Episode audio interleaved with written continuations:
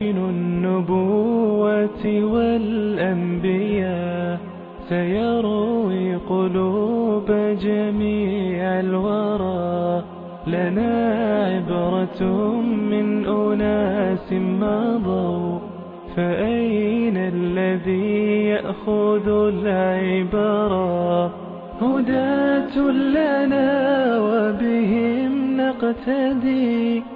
ويونسنا ذكر ما قد جرى فليس حديثا هنا يفترى. السلام عليكم ورحمة الله وبركاته. مشاهدينا الأعزاء أهلا وسهلا بكم وحياكم الله إلى حلقة جديدة من معين الأنبياء. هذا يوم الجمعة المبارك يومكم أيها المشاهدون الكرام. ويوم اتصالاتكم ومداخلاتكم واستفساراتكم فأهلا وسهلا بكم وأهلا بضيفنا فضيلة الشيخ صالح بن عواد المغامسي إمام وخطيب مسجد قباء ومدير عام مركز أبحاث ودراسات المدينة المنورة. حياكم الله شيخنا. حياكم الله أستاذ صهيب. وحيا الله الإخوة جميعا. وأسأل الله لي ولهم التوفيق. مرة أخرى مشاهدينا الكرام هذه حلقة مخصصة بالكامل لمداخلاتكم وأسئلتكم واستفساراتكم التي نستقبلها في هذه الحلقة. عبر الأرقام التي تظهر معكم على الشاشة بالإضافة إلى إجابات الأسئلة المتراكمة علينا من الحلقات السابقة. نبدأ شيخنا نعم. على بركة الله آه، بأسئلة الموقع الإلكتروني. آه، أولا آه، سألنا أحمد من ماليزيا وهو ممن يتابعون البرنامج عن طريق الإنترنت. ما هي الطريقة المثلى للعلاج بالقرآن للوقاية من أمراض البدن ومن العين والسحر؟ الحمد لله على فضله والصلاة والسلام على أشرف رسله وخير خلقه وبعد. فأسأل الله لي ولكم التوفيق خاصة في هذه الأيام المتبقيات من هذا الشهر المبارك. أسأل الله أن يغفر لنا ما قد سلف وأن يعيننا على ما بقي. ثم إننا نقول القرآن قال الله عز وجل فيه وننزل من القرآن ما هو شفاء ورحمة للمؤمنين ولا يزيد الظالمين إلا خسارة. وهل القرآن شفاء كله أو بعضه؟ في المسألة خلاف بين العلماء. لكن يمكن تقسيم المسألة إلى قسمين أما ما يتعلق بالعين والسحر وأمثال ذلك فهذا أقرب إلى أن يشفى بالقرآن. ليقع في مثل هذا المعوذتان ويقع في مثل هذا بعض الصور أو بعض الآيات التي يمكن أن تستصحب في هذا المجال. كقول الله جل وعلا في سورة يونس قال موسى ما جئتم به السحر إن الله سيبطئه إن الله لا يصلح عمل المفسدين. فهذا إذا وقع السحر أما قبل ذلك فإن النبي صلى الله عليه وسلم قال في حق المعوذتين ما تعوذ متعوذ بمثلهما. فالإنسان يتعوذ بهاتين المعوذتين يقرأهما خاصة عقب صلاة الفجر وعقب صلاة المغرب ثلاث مرات مع سورة مع سورة الإخلاص. أما ما يتعلق بالبدن فدلت التجارب لأن الطب علم تجريبي. فقد دلت التجارب على أن بعض الآيات قد تنفع في موضع في بعض المواطن. فمثلا عند الأمراض التي فيهن ألم كوجع الضرس فلو أن الإنسان وضع يده على موضع الألم وقال وله ما سكن وتلا قول الله جل وعلا وله ما سكن في الليل والنهار وهو السميع العليم فهذا مناسب يعني أو أن يكون هناك جرح أو ما أشبه ذلك يراد أن يخرج ما فيه وينزل لكنه استعصى على صاحبه فلو قرأ أشباه ذلك وأخرجت الأرض أثقالها وألقت ما فيها وتخلت وأشباه ذلك مما يناسب المعنى هذا يمكن أن ينفع بإذن الله. ولكن القرآن في المقام الأول شفاء لما في الصدور شفاء للوساوس شفاء لأمراض الشك والريب وأمثال ذلك شفاؤها الأعظم القرآن. والمعنى أن فيه الهداية المثلى إلى طريق الله. قال الله جل وعلا إن هذا القرآن يهدي للتي هي أقوم. نعم. نستأذنكم شيخنا. أول الاتصالات أشرف من السودان. تفضل يا أشرف. السلام عليكم. السلام عليكم ورحمة الله. وعليكم السلام ورحمة الله وبركاته. تفضل أخي الكريم. آه آه وترى كل أمة جاثية. كل أمة تدعى إلى كتابها. اليوم تجزون ما كنتم تعملون. نعم. هذا كتابنا ينطق عليكم بالحق. إنا كنا نستنسخ ما كنتم تعملون. هل الاستنساخ تصوير كامل لكل ما يعمله الإنسان؟ وهل هذه الآيات تصور موقف الأمم يوم القيامة؟ وهل في معانيها من العبر ما يحرك الهمم؟ نرجو التوضيح. هل في معانيها؟ في عفوا المقطع الأخير من سؤالك. هل في معانيها من العبر ما يحرك الهمم؟ نرجو التوضيح. نعم. طيب شكرا. إن في خلق الت... إن في خلق السماوات والأرض واختلاف الليل والنهار لآيات لأولي الألباب الذين يذكرون الله قياما وقعودا وعلى جنوبهم ويتفكرون في خلق السماوات والأرض. هل الذكر والتفكر من أجل العبادات التي تثبت الإنسان على الحق وتقوده إلى معرفة وتعظيم الخالق؟ نرجو البيان. جزاكم الله خير. شكرا لك أخي أشرف. آه ذلك معنا أبو عبد الله. السلام عليكم ورحمة الله وبركاته. عليكم السلام ورحمة الله وبركاته. أهلا بك أخي الكريم تفضل. آه كيف حالك يا شيخ الكريم؟ حياك الله يا أبا عبد الله. الله يعطيك العافية. جزاك الله خيرا. آه يا شيخ قوله تعالى على لسان صالح تمتعوا في داركم ثلاثة أيام ذلك وعد غير مكذوب. آه هل هو إذان بوقوع العذاب؟ فلا تنفع في هذه الأيام التوبة والرجوع قبل وقوع العذاب. والسؤال الثاني قوله تعالى وإن كلا لما ليوفينهم ربك أعمالهم. لما. آه، أريدك يا شيخي أن تشرحها لي جزاك الله خير شيخ. شكرا لك أخي الكريم. آه، طيب شيخنا نعود لإجابات. الأخت دانا سألت تقول عندهم معتقد شائع أن من حفظ القرآن ولم يذبح بهذه المناسبة يصيبه مكروه. أن؟ أن من حفظ القرآن ولم يذبح بمناسبة حفظه للقرآن وهذا اعتقاد شائع عندهم أنه يصيبه مكروه بسبب ذلك. ليس لهذا الاعتقاد أصل لكن لو أن إنسانا بعد أن حفظ القرآن شكر الله جل وعلا بكثرة الصلوات أو أقام وليمة حمدا لله فلا حرج ولا ولا يحب أن يلتزم الناس بهذا. أما لم لو لم يفعل لا أصل, لا, لا أصل يدل أصلا على الفعل فلا حرج ولا إثم. ينبغي أن يفر الناس من مثل هذه الاعتقادات. نعم. الأخت لينا سألت آه، عن آية الواقع لا يمسه إلا المطهرون. هل هم الملائكة؟ حيث أن البشر ليسوا مطهرين وإنما يتطهرون. قال الله جل وعلا فلا أقسم بمواقع النجوم وإنه لقسم لو تعلمون عظيم. إنه لقرآن كريم في كتاب مكنون لا, يمس لا يمسه إلا المطهرون. لا هنا ليست ناهية وإنما نافية. نعم. فلو كانت ناهية أخذت مجرى الإنشاء فتصبح أمرا. نعم. لكنها لا نافية فالآية في معرض الخبر لا في معرض الإنشاء. والمعنى أن الله جل وعلا يخبر أن هذا القرآن العظيم له أصل في اللوح المحفوظ وأن أصله في اللوح المحفوظ لا يمسه إلا المطهرون وهم الملائكة. فالصواب أن هذه الآيات تخبر عن ملائكة الرحمن المطهرين. وقد قال الله جل وعلا هذا في أكثر من آية بأيدي سفرة كرام بررة وإلى غير ذلك من الآيات. والمقصود من هذا فهم العلماء من باب الإشارة لا من باب التصريح أنه ما دام ملائكة الرحمن وصفوا بالطهارة في مثل هذا الموضع. هذا قرينة على أن الأكمل في حق المؤمن ألا يمس القرآن إلا وهو طاهر. هذا من حيث إشارة الحديث لكن أخذ العلماء من حديث عمرو بن حزم لا يمس القرآن إلا طاهر. وإن كان الحديث يعني في قضية رفعه للنبي صلى الله عليه وسلم كلام معروف لكن من هذا الباب وغيره من جملة الآيات والأحاديث يقال لا يمس القرآن إلا من كان على وضوء. نعم. آه، نجيب على سؤال أشرف. آه، وترى كل أمة جاثية هذا كتابنا ينطق عليكم بالحق. إنا كنا نستنسخ ما كنتم تعلمون. هذا إخبار من الله جل وعلا بحال الناس في الموقف. نعم. فالله جل وعلا عن, عن معنى الاستنساخ نعم. وما ما وجهه؟ ذكر الله جل وعلا أحوال الناس في الموقف. ذكرهم على هيئة الأمم وعلى هيئة الأفراد. فعلى هيئة الأمم قال جل وعلا وترى كل أمة جاثية. وعلى هيئة الأفراد قال تبارك وتعالى يقول يا ليتني قدمت لحياتي.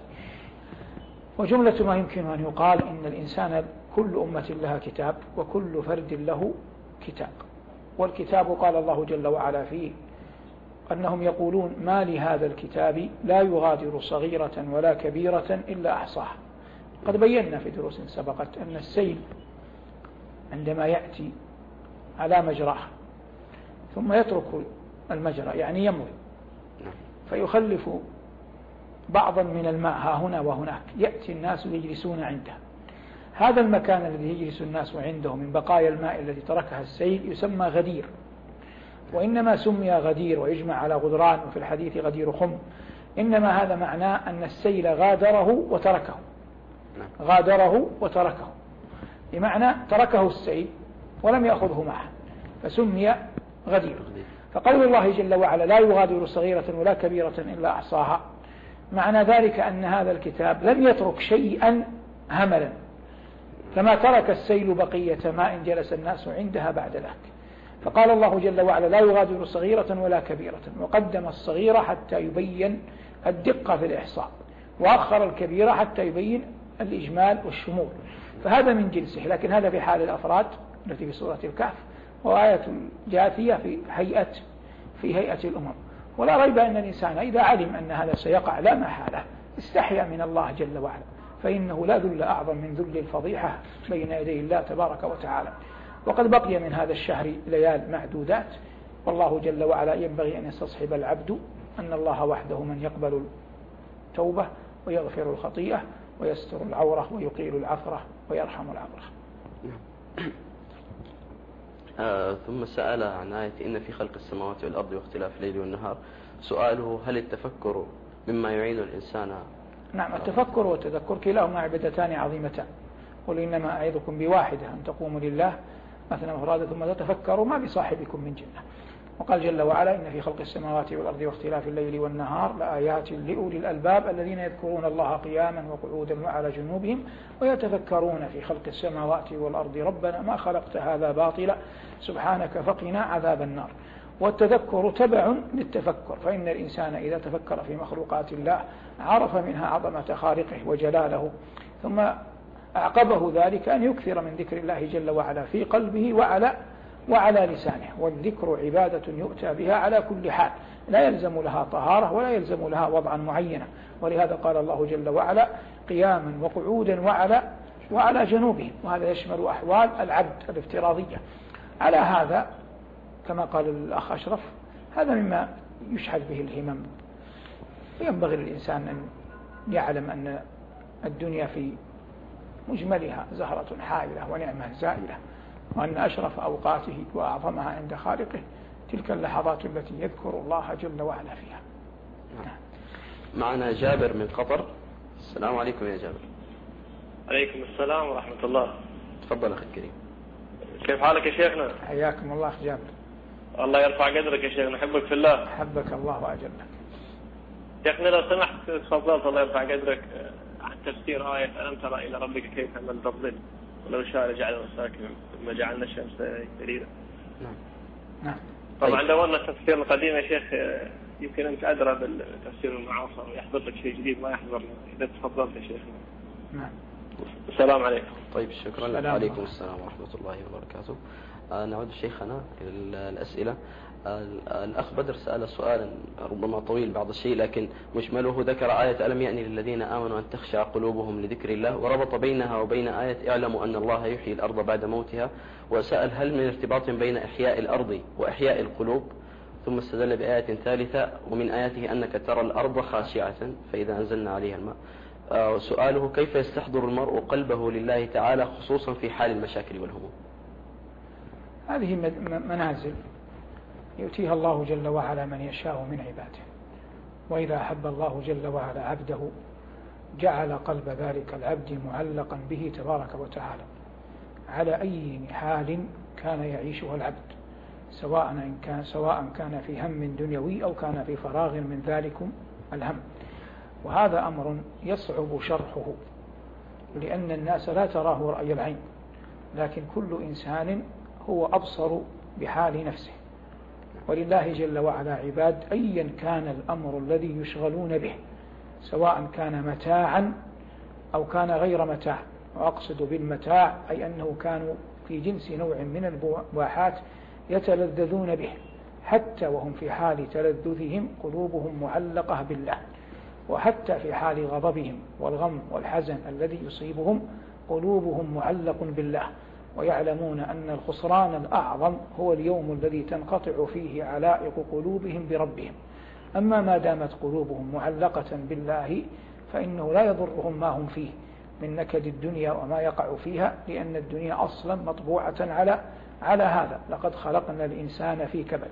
لكن بلوغ هذه المنزلة والوصول إليها وإن كان مطلبا عظيما إلا أن دونه في الغالب خرط القتال. وأعظم أسبابه وعلم العبد بربه جل وعلا.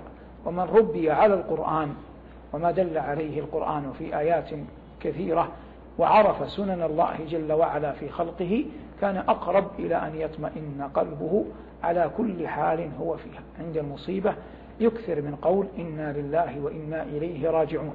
عند الشعور بالضعف يكثر من قول لا حول ولا قوة إلا بالله. عند الشعور بالغلبة يكثر من قول اللهم بك أصول وبك أجول ولا حول ولا قوة إلا بك. عند توافر النعم يذكر قول الله جل وعلا رب أوزعني أن أشكر نعمتك التي أنعمت علي. عند توارد الأمراض وتعاقبها يتذكر أن يقول اللهم إنني أمسيت راضيا عنك حتى لا يفهم أن ذلكم الداء ضر به. وأمثال ذلك من الدعوات والأقاويل والآيات المناسبة للحال.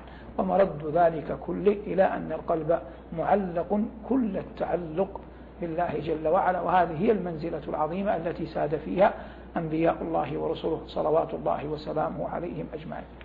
فالتصرفات الظاهرة يحكم عليها الناس لكنها في الحق لا تدل على شيء. مثلا خليل الله جل وعلا إبراهيم لما دخلت سارة على الملك وأراد أن يؤذيها كان إبراهيم واقفا يصلي. فلما نجى الله جل وعلا سارة عادت إلى إبراهيم وهو يصلي. فلم يطق إبراهيم صبرا فسألها وهو يصلي. يشير بيده. يعني ما الأمر؟ ماذا وقع؟ ماذا حصل؟ وهو يصلي ثم أتم صلاته. فلو رأى راء هذا الأمر لظن أن خليل الله غير معلق قلبه بالله. وهذا قطعا محال. لكن هذا تصرف تصرف تفرضه البشرية. يتفرضه حتى أنك تتعامل مع من حولك على أنك منهم على أنك قلبك مثل قلوبهم. لكن تدخر شيئا لا يدركه من حولك في تعاملك مع من؟ مع الله. في تعاملك مع الله. قلت هذه منازل. من بلغها أو وصل إلى شيء ولو يسير منها عرف حقيقة حياة حياة الأنبياء. وهذا هو الذي يمكن أن يقال عنه إنه هو جنة الدنيا الحقيقية. التي يرجى لمن دخلها أن يدخل جنة جنة النعيم. لكن كما بينا في مرارا أن دخول الجنة بالفضل لكن المنازل فيها بالعدل. ولا يمكن أن يعبد الله جل وعلا بتوحيده بشيء أعظم مما يقع في قلب المؤمن من الإيمان بالله جل وعلا. هذا لا يمكن أن يعرفه الناس ولا يمكن أن يدركه أن يدركه من حولك. من حولك إن رأوا دمعتك حكموا لك بأنك رجل بأنك رجلا بأنك رجل رقيق. وإن لم يروا دمعتك حكموا عليك بأنك رجل قاسي. يحكمون على ما ظهر. لكن الله قال يوم تبلى السرائر وقال وجلت قلوبهم. فالمعرفة بالله الحقة هي معرفة منشأها مبدأها من القلب. ثم يكون بعد ذلك ما يكون من الجوارح وذكر الله جل وعلا. نعم. نسأل الله من فضله. آه، معنا محمد. معنا الاتصال. السلام عليكم ورحمة الله. وعليكم السلام ورحمة الله وبركاته. مساء الخير لك وللشيخ الكريم. حياكم الله خير.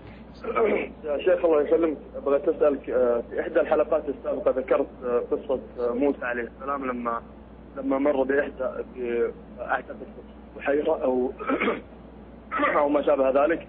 فذكرت أنه وجد آه، عظام يوسف عليه السلام نعم. فلا أدري كيف نجمع بين هذه القصة والحديث الماثور عن الرسول صلى الله عليه وسلم حينما ذكر بأن الأرض لا تاكل أجساد الأنبياء. نعم. وشكرا للشيخ. شكرا السلام عليكم. السلام ورحمة الله وبركاته. وعليكم السلام ورحمة الله وبركاته. طيب آه، نعود شيخنا آه، سألت إحدى الأخوات عن الفرق في القرآن بين لفظة أنزل ونزل أنزل تدل على مجمل النزول ونزل تدل على تدرج. والأصل في الفعل نزل فالأول مزيد بالهمزة والثاني مزيد بالتضعيف. وقال الذين كفروا لولا أنزل عليه القرآن جملة واحدة كذلك لنثبت به فؤادك. وقال جل وعلا قرآنا فرقناه لتقرأه على فرقناه لتقرأه على الناس على مكث ونزلناه تنزيلا. فالتنزيل يتكلم به عن التدرج في النزول. وأما أنزل باعتبار منتهى. ونفس الأمر يقال في في المطر. في في الآيات التي وردت في المطر. أنزل ونزل. نعم. بالنسبة للمطر لما يقول ونزل يتكلم عن البقاع كلها. نعم. لأنه لا ينزل المطر كله في وقت واحد. عندما يقول أنزل يتكلم عن حال واحد عن بلد واحد. نعم. آه ثم آه الأخت شهد سألت عن آية حافظوا على الصلوات والصلاة الوسطى. لماذا وردت في سياق آيات الطلاق؟ هو المعروف أن النبي صلى الله عليه وسلم إذا نزلت الآية يقول ضعوها في مكان كذا. نعم. فلا يلزم أن تكون الآيات نزلت كلها في في وقت واحد. نعم. لكن لما وضعها النبي صلى الله عليه وسلم في هذا الموضع؟ قال بعض أهل الفضل ربما أن هذا من أحسن صلته بالله جل وعلا. كان ذلك عونا على أن تحصل على أن يحصل من أواصر الصلة بينه وبين أهله الشيء الكثير. وإن كان هذا ليس على إطلاقه لأن كثيرا من الصالحين طلق مع محافظتهم على الصلوات وقيامهم بالعبادات. هذا لا تثريب عليه. الله جل وعلا ذكر الطلاق ولم يذكر فيه تأليبا ولا تعنيفا على من طلق. فدل على أن الشرع جاء به. ما دام الشرع جاء به فالإنسان ينظر أين تكمن المصلحة. لكن الحياة المعاصرة فرضت أمورا على الناس ليست من الدين في شيء. نعم. آه ثم سألت لماذا في سورة مريم آه قيل عن يحيى وسلام, آه وسلام عليه وعن عيسى سلام علي. نعم هذا مما فضل به يحيى على عيسى. وإن كان في الجملة عيسى أفضل. لكن الله جل, لكن الله جل وعلا هو الذي سلم على يحيى. قال وسلام عليه يوم ولد ويوم يموت ويوم يبعث حيا. أما عيسى هو سلم على نفسه. قال والسلام علي يوم ولدت ويوم أموت ويوم أبعث حيا. وقد جاء في هذا الحديث لما تذاكر وهما ابني وهما ابنا خالة. تذاكر هذا الأمر فقال عيسى ليحيى إنني سلمت على نفسي والله جل وعلا سلم عليك, عليك. هذا يعني يستدل به أحيانا. وقد سئل قريب من هذا الباب أبو بكر داو محمد داود الظاهري مؤسس المذهب المعروف وكان رأسا في التقوى رحمة الله تعالى عليه ورأسا في السخاء ورأسا في العلم. وسئل يعني هذا قريب من هذا أيهما أفضل خديجة أم عائشة؟ فقال رحمه الله قال إن عائشة أقرأها جبرائيل السلام.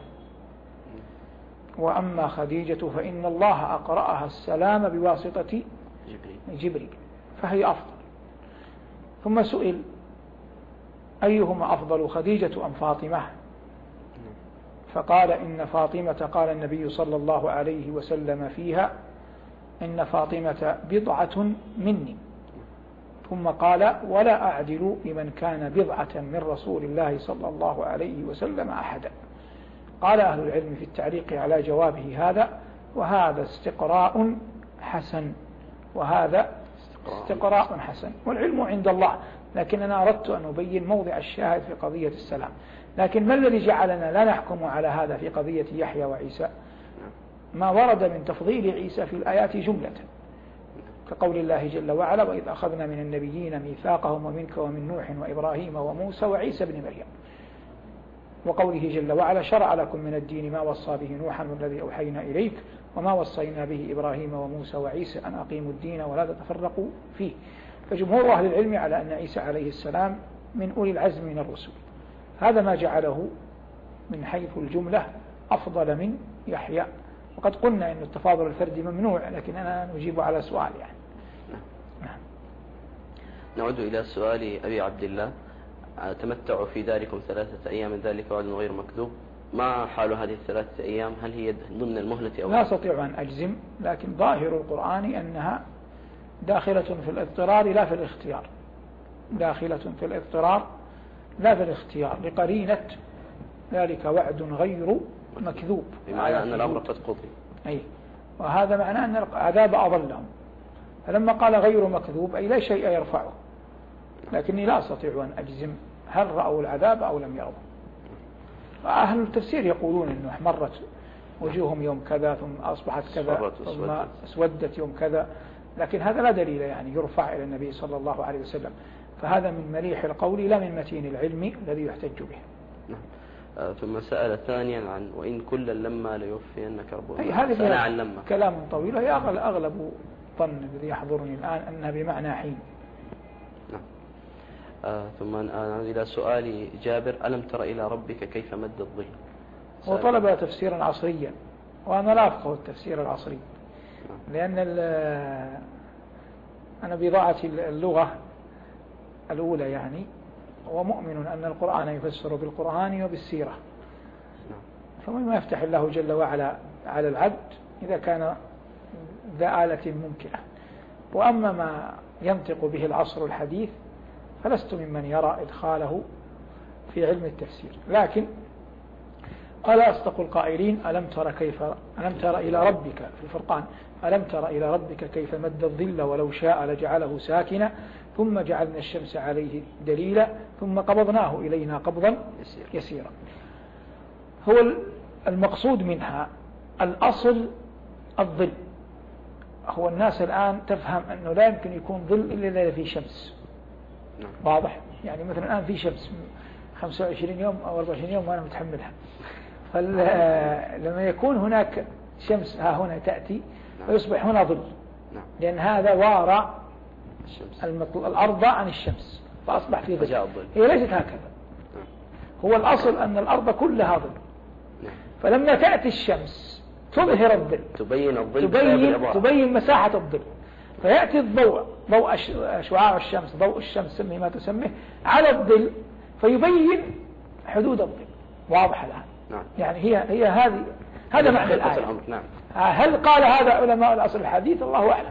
لكن هل هذا الذي يحفظه في تفسير الآية؟ أو هذا الذي يفهمه من تفسير الآية؟ يعني الأصل ظل مجرد الشمس كاشف كاشف للظل وليست منشئ وليست منشئ ويعني بتعبير أوضح. لما يأتي مكان الشمس ولذلك الشمس كلما قالوا صت امتد الظل ما معنى امتد الظل رجع إلى أصله. يعني عاد الأمر إلى ما كان إلى ما كان عليه. مثال يعني عشان تتضح الصورة. لو فرضنا أن هذا أسود كامل. نعم. يعني لون أسود. ثم جبنا أتينا بشعاع أصفر وضعناه. فالأصل أن الأرض سوداء لكن الشعاع الأصفر يظهر بحلقة. نعم. فكلما أبعدته قلت الحلقة. نعم. فلما يذهب الشعاع يبقى الأرض كما هي سوداء المكان أسود هو نفسه. فالأصل فيه الضر إنما يسمى الفيء إذا رجع. نعم. هذا الذي يظهر لي يا أخي العزيز والعلم عند الله يعني. طيب. آه ثم سأل محمد عن عن موسى عليه السلام والأرض عندما تأكلها أجساد الأنبياء. نعم. الحديث صحيح.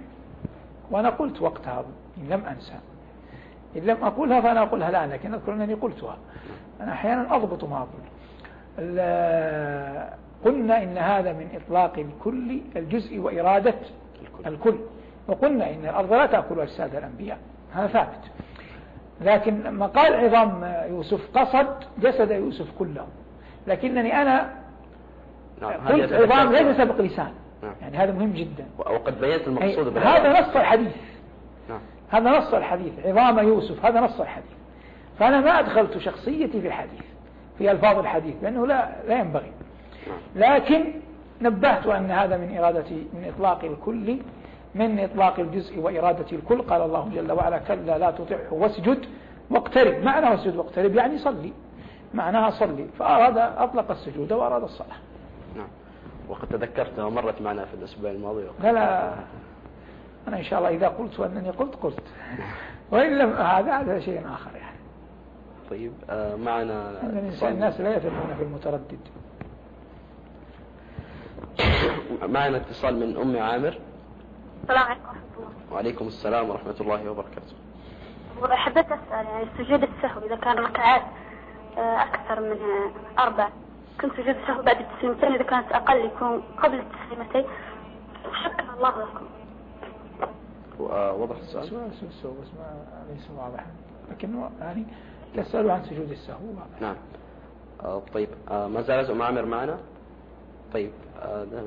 طيب. أم عبد المحسن؟ السلام عليكم. عليكم السلام ورحمة الله. تفضلي. آه، ممكن أكلم شيء؟ نعم تفضلي. آه، يا شيخ أمي لديها 24 ألف لكن الآن لا تملك منها إلا 4000 يعني الباقي عند آه، بعض الناس دين. فهل عليها زكاة؟ نعم. السؤال الثاني كيف أحبب ابني عمره 11 سنة؟ كيف أحببه في قراءة خاصة قراءة القرآن؟ نعم. طيب. آه ثالثا آه زوجي ولله الحمد أخلاقه يعني عظيمة و آه من حتى من المحبين لك يا شيخ ويستمع دائما لمحاضراتك ومحاضرات يعني بعض المشايخ لكنه يعني مهمل قليلا في الصلاة. فأتمنى أن تدعو له يا شيخ. وأيضا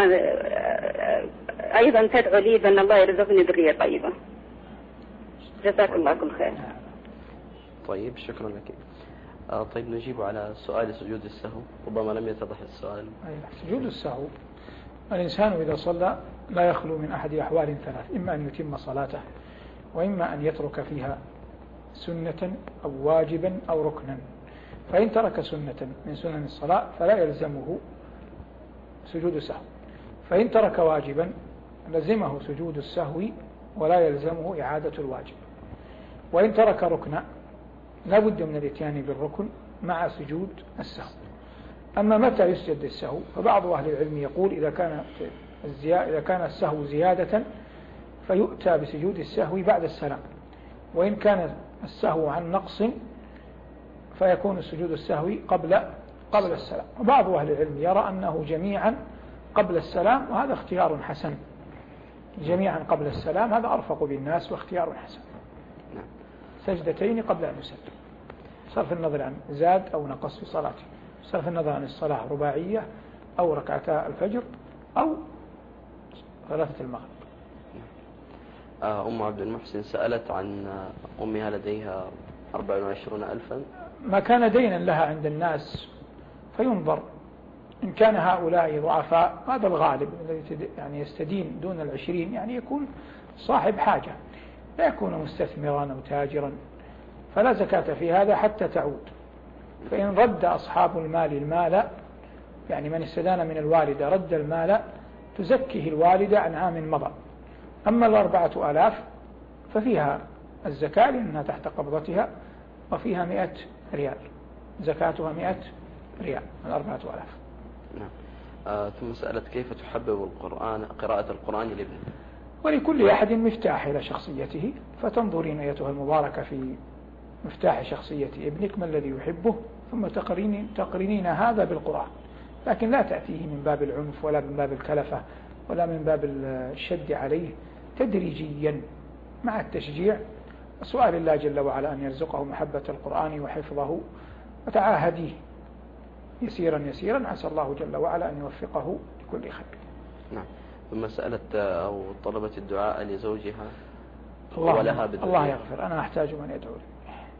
الله المستعان طيب معنا عبد الرحمن من الكويت. السلام عليكم. وعليكم السلام ورحمة الله وبركاته. تفضل يا عبد الرحمن. كيف حالك يا شيخ؟ حياك الله يا عبد الرحمن. أنت صاحب آه. الاتصال الأول؟ آه نعم أنا. يعني ترى أنا ما نسيتك لكنني أنا أصلي المغرب والعشاء والتهجد في في قباء فمشغول جدا وأود أن أتفرغ لك تفرغا كاملا فاصبر علي يعني. الله نسيتك ولا نسيت أهلك يعني. الله يعطيك العافية. نعم. آه عندي سؤالين تفضل. آه عندما كلم الله تعالى موسى آه قال إني أنا الله لا إله أنا فاعبدني وأقم الصلاة لذكري. نعم.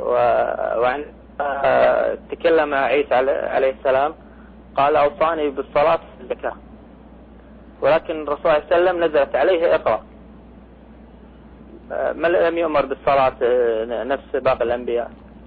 نعم. والسؤال الثاني نحن نرى الشمس ساكنة. والله تعالى يقول والشمس تجري لمستقر لها. نعم. هي تجري يا شيخ عبد الرحمن. لا نراها ساكنة. تجري؟ تجري نعم. أنت الآن إذا أبصرتها هل هي تبقى على حال واحدة؟ لا تبقى على حال واحدة. يعني لو نظرت إليها الساعة الثانية عشر طبعا قدرة البصر لا تساعد على أن تثبت لكن لو مكثت ساعة عن طريق أي آلة يعني ترى فيها الشمس من غير أن تضر عينيك سترى أن الشمس تمشي. الله تجري بنص القرآن وهو الحق. نعم. طيب يا شيخ السؤال على السؤال اللي فات عن صديقية أبو بكر الصديق. نعم قد أجبنا عليه. ذيك استفسار آخر فيه نعم لكن إذا كان عمر وعثمان وعلي رضي الله عنهم لم يصلوا لمنزلة أبي بكر الصديق كيف يمكن أن إحنا أن كيف نقول أن الصديقية موجودة؟ هم هؤلاء الصديقيون عمر وعثمان وعلي طيب لكنهم ليسوا في منزلة ننهي, ننهي الاتصال قبل أن نجيب عليه ليسوا في منزلة حبيبة طيب آه ذهب عبد الرحمن. شكرا لك يا عبد الرحمن. آه نجيب على سؤالي ثم نعيد. اسمه نبدأ من الأول ما في شيء. طيب آه لا بأس. الحق وحق أن يتبع. طيب آه معنا الاتصال من معنا؟ اتصال السلام عليكم. وعليكم السلام ورحمة الله. آه تفضل أخي الكريم. السلام عليكم. حياك الله أخي مساء الخير يا أخ سيد أهلا بك أخي الكريم. آه ما معنا؟ عفوا لم لم أخذ الاسم؟ آه محمد بن جيزان محمد يا أخي. أبو محمد. محمد حياك الله. حياك الله أبو محمد. السلام يا الشيخ صالح. حياكم الله يا أبو محمد. والله بالله يا شيخ صالح. حفظك الله. وشهر المبارك إن شاء الله, الله أقول لك يا هذا هذا معي الأنبياء ولا اسمه هذا وتولي الأنبياء. هل لها أشرطة يا شيخ؟ هذا البرنامج معين الأنبياء؟ أي نعم. يعني لا, لا ليس له أشرطة. هذا جديد. يعرض على هذه القناة قناة فر الشباب يعني ليس هناك بعد ذلك قد يحصل ربما. نعم. تجده أخي الكريم تجده ربما في, في الإنترنت عن طريق البحث ربما تصل الحلقات آه، مسجلة صوت وفيديو في إمكانك الحصول عليها وفي موقع الشيخ تجدها يعني بشكل متعدد منتشرة بشكل كبير يعني في الإنترنت يا يا شيخ. نعم. برضو عندي عندي عندي عندي زوجة ومنها بنت وزوجتها على على ولد أختي. هل الزوجة يفيد على الزوجة الثانية؟ ما فهمت يا أبا آه هذا السؤال. أقول عندي زوجة ولي منها بنت وجوزتها بولد أختي. هل هل الزوجة يكشف على الزوجة الثانية لي؟ هل هل هل زوج؟ لا لا لا يكشف لا. ها؟ زوج ابنتك لا أيوة. يحق له أن يرى زوجتك الأخرى. أيه شكرا لك. شكرا. بارك الله فيك. السلام عليكم. وعليكم السلام. طيب آه نعود إلى أعانك الله على ترتيبها. لدي أسئلة متراكمة حتى من الحلقات. نجيب على سؤال. كبر الأوراق مرة أخرى. طيب. سأل عبد الرحمن عن وأقم الصلاة لذكري وأوصاني بالصلاة والزكاة في في موسى وعيسى وعن نبينا محمد صلى الله عليه وسلم. اقرأ. نعم هذا يختلف. لأنه ليس المقصود شأنا واحدا.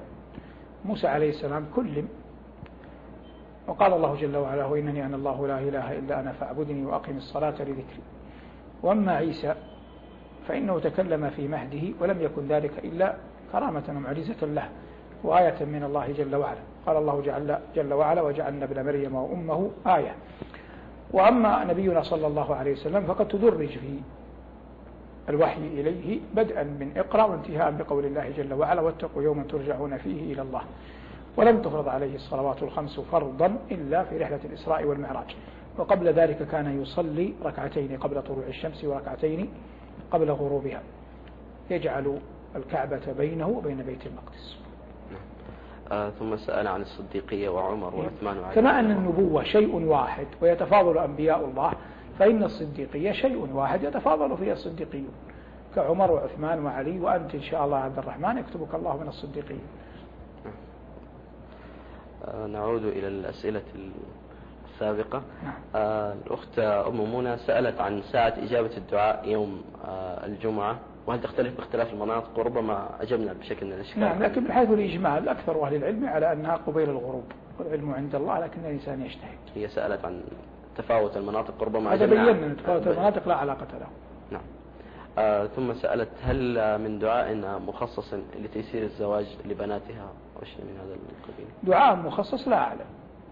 لكن تسأل الله جل وعلا أن ييسر لبناتها الزواج وأن تدعو الله تبارك وتعالى بإلحاح وفي السجود.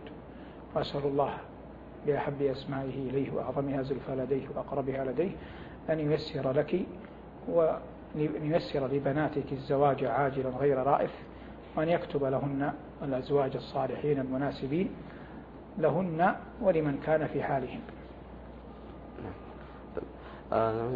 أم محمد سألتنا بالأمس كيف نتأسى بالأنبياء في التأدب مع الله؟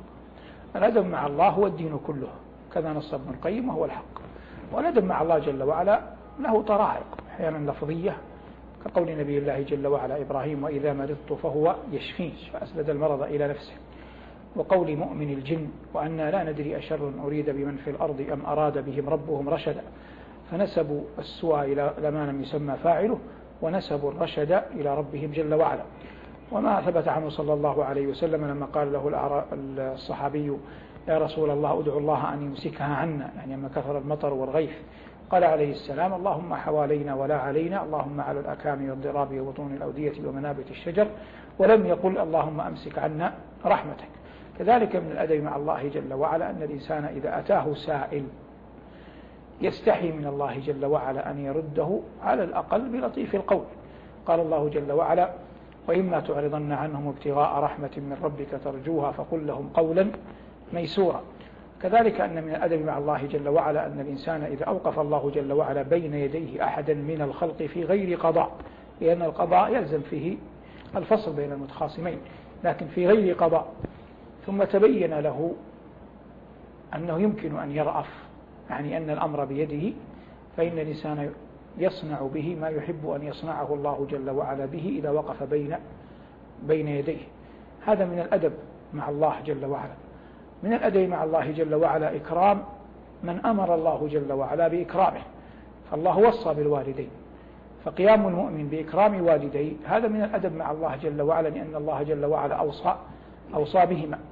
ومن الأدب مع الله جل وعلا إجلال نبيه صلى الله عليه وسلم ومحبته ومعرفة قدره لأن الله جل وعلا أحبه ورفع قدره وشرح صدره وجعل الذلة والصغار على من خالف أمره.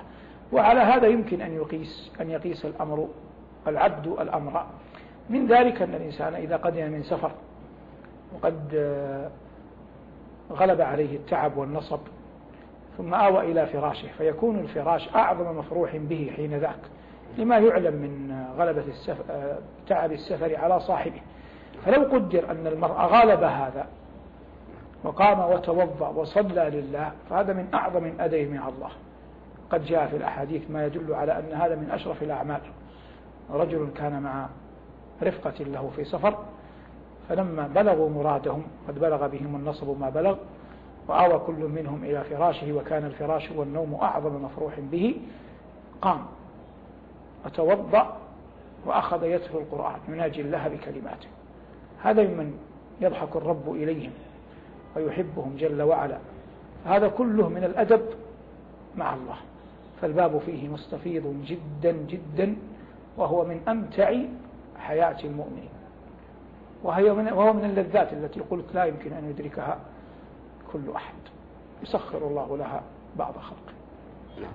معنا نختتم اتصالاتنا بأم يوسف. السلام عليكم. ألو؟ نعم السلام عليكم. وعليكم السلام. تفضل أختي الكريم. ممكن تعمل الشيخ؟ نعم اسمعك يا شيخ. ألو؟ حياك الله أخي تفضل يا أبو السلام عليكم. وعليكم السلام. بارك الله فيك يا شيخ. آمين. يا شيخ ذكر في سورة طه أن موسى عليه السلام دعا ربه بهذه الآيات رب اشرح لي صدري ويسر لي أمري واحلل عقدة من لساني يفقهوا قولي. هل موسى عليه السلام كان في ثقل في اللسان؟ نعم. آه، طيب السؤال الثاني في سورة المرسلات في آية قيل آه، آه، إذا قيل لهم ارجعوا لا يرجعون ما سبب النزول؟ ما سبب النزول؟ ما سبب إيه، ولماذا ينزل؟ طيب. طيب شكرا لك. سؤال مدرسي فيما يظهر. طيب آه نعود إلى أم محمد آه ما الذي يعين القلب على الانكسار لله؟ المعرفة بالله. تعين القلب على الانكسار بين يدي الله آه ثم آه سألت ثالثا عن ارتباط القرآن بالليل في آيات القرآن الكريم. هذا سؤال جيد. قراءة القرآن في الليل أعظم أشرف لأنه وقت الخلوة. ودل القرآن على أنه أكمل أن يقرأ القرآن ليلا. ولا تعارض. الله قال أناء الليل وأطراف النهار. لكن في الليل أعظم. وقد جعل جعل النهار لحياة الأجساد وجعل الليل لحياة القلوب. لكن لا يعني ذلك أن نفرط في قلوبنا في النهار ولا أن لا نرحم أجسادنا في الليل. لكن الله قال إن ناشئة الليل هي أشد وطئا وأقوى مقيلا إن لك في النهار سبحا طويلا. وقال ومن الليل فاسجد له وسبحه ليلا طويلا. وقال ومن الليل فتهجد به أي بالقرآن. ومن الليل فتهجد به نافلة لك. عسى أن يبعثك ربك مقاما محمودا. هذه الآيات على كثرتها من القرائن على أن الأكمل أن يقرأ القرآن ليلا. آه ثم آه أسئلة أم يوسف. أولا آه رب اشرح لي صدري في شأن موسى. هل كان لديه ثقل في اللسان؟ نعم كان في يوسف حبسة في لسانه. في موسى. كان في موسى عشان اسمهم يوسف. كان في نبي الله موسى عليه السلام حبسة في لسانه. عيره بها فرعون. كما في سورة الزخرف؟ قال أم أنا خير من هذا الذي هو مهين ولا, يكاد يبين. أي ولا يكاد يفصح. فسأل الله جل وعلا عليه السلام أن يحلها. قال رب اشرح لي صدري ويسر لي أمري واحلل عقدة من لساني يفقه قولي. وقد قال بعض أهل العلم في التعليق على هذه الآية إن أنبياء الله لا يطلبون ما زاد عن الحاجة. لأن موسى قال عقدة من لساني يفقه قولي. يعني المهم أن يعرفوا ماذا أقول ولا يريد أن يصبح يعني من ينافس في مسائل أخرى لا تخفى. وإن كان بعض العباد يعطى هذا ابتداء كما أعطيه رسولنا صلى الله عليه وسلم أنا أفصح العرب بيد أني من قريش. يا أفصح الناطقين الضاد قاطبة حديثك الشهد عند الدائق الفهم. إن قلت في الأمر لا أو قلت فيه نعم فخيرة الله.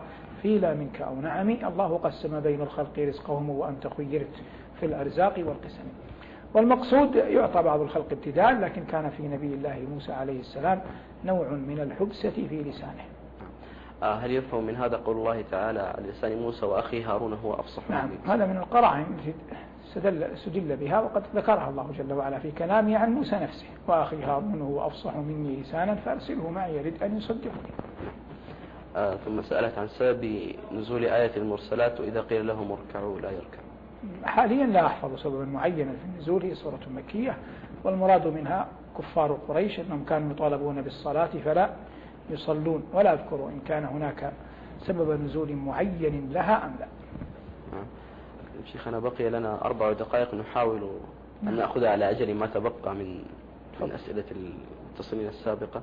آه، سأل علي عن أدعية الأنبياء. في القرآن كيف يمكن أن يستفاد أدعية الأنبياء أكثرها تبدأ بربنا ويظهر فيها تضرعهم إلى الله جل وعلا وحمدهم إياه تبارك اسمه وجل ثناؤه. كما قال الله جل وعلا في دعاء الخليل ربنا اغفر لي ولوالدي وللمؤمنين يوم يقوم. الحساب ربنا إني أنزلت من ذريتي بواد غير ذي زرع عند بيتك المحرم. وغيره من أنبياء الله جل وعلا. وقول الله تبارك وتعالى عن نوح رب لا تذر على الأرض من الكافرين ديارا. والتأسي بهم فيه خير عظيم لكن لا يلزم أن يقتصر الإنسان على هذه الأدعية. وإن كان فيها الخير والفلاح والنجاح يؤخذ بها من حيث الجملة والكلية ثم تكمل ببعض ما يمكن أن يدعو الإنسان به. والإنسان المهم في ذلك كله أن يقبل بقلبه قبل جسده على الله. وأن يعلم أن الله جل وعلا لا يعجزه شيء في الأرض ولا في السماء كما قال الله في دعاء سليمان رب اغفر لي وهب لي ملكا لا ينبغي لأحد من بعدي. ثم قال إنك أنت الوهاب. فهذا انقطاع إلى رب الأرباب جل جلاله وعلم أن الله جل وعلا هو وحده من يقدر على ذلك. نعم. آه ثم سأل عن الطبقية في عصرنا الحالي وما ذكر من الأنبياء منهم من كان نجارا وراعي غنم أنبياء الله كانوا يستغنون عن الناس. حتى لا يكون على أحد من الناس عليهم منة. لا يكون لأحد من الناس عليهم منة. فكانت لهم صنعتهم التي يقتاتون بها. على ما تمليه أحوال الناس آنذاك. وقد جاء في الصحيح. كان زكريا نجارا. وقال الله جل وعلا عن نبيه داود قال وألنا له الحديد. في كان له قدرة على صناعة الدروع. ونوح عليه السلام أوحى الله إليه أن يصنع السفينة. وقيل غير هذا في أنبياء الله جل وعلا من ما يؤثر من أخبار عن مسلمة أهل الكتاب وغيرهم مما ذكره الحافظ ابن كثير وغيره في قصص الأنبياء. لكن من حيث الجملة الطبقية التي نشأت الآن هذه لها ما لها يعني. نسأل الله العافية يعني. وينبغي أن يعلم أن الله يتعبد بالشرائع لا بالوقائع. هذا أصل عظيم.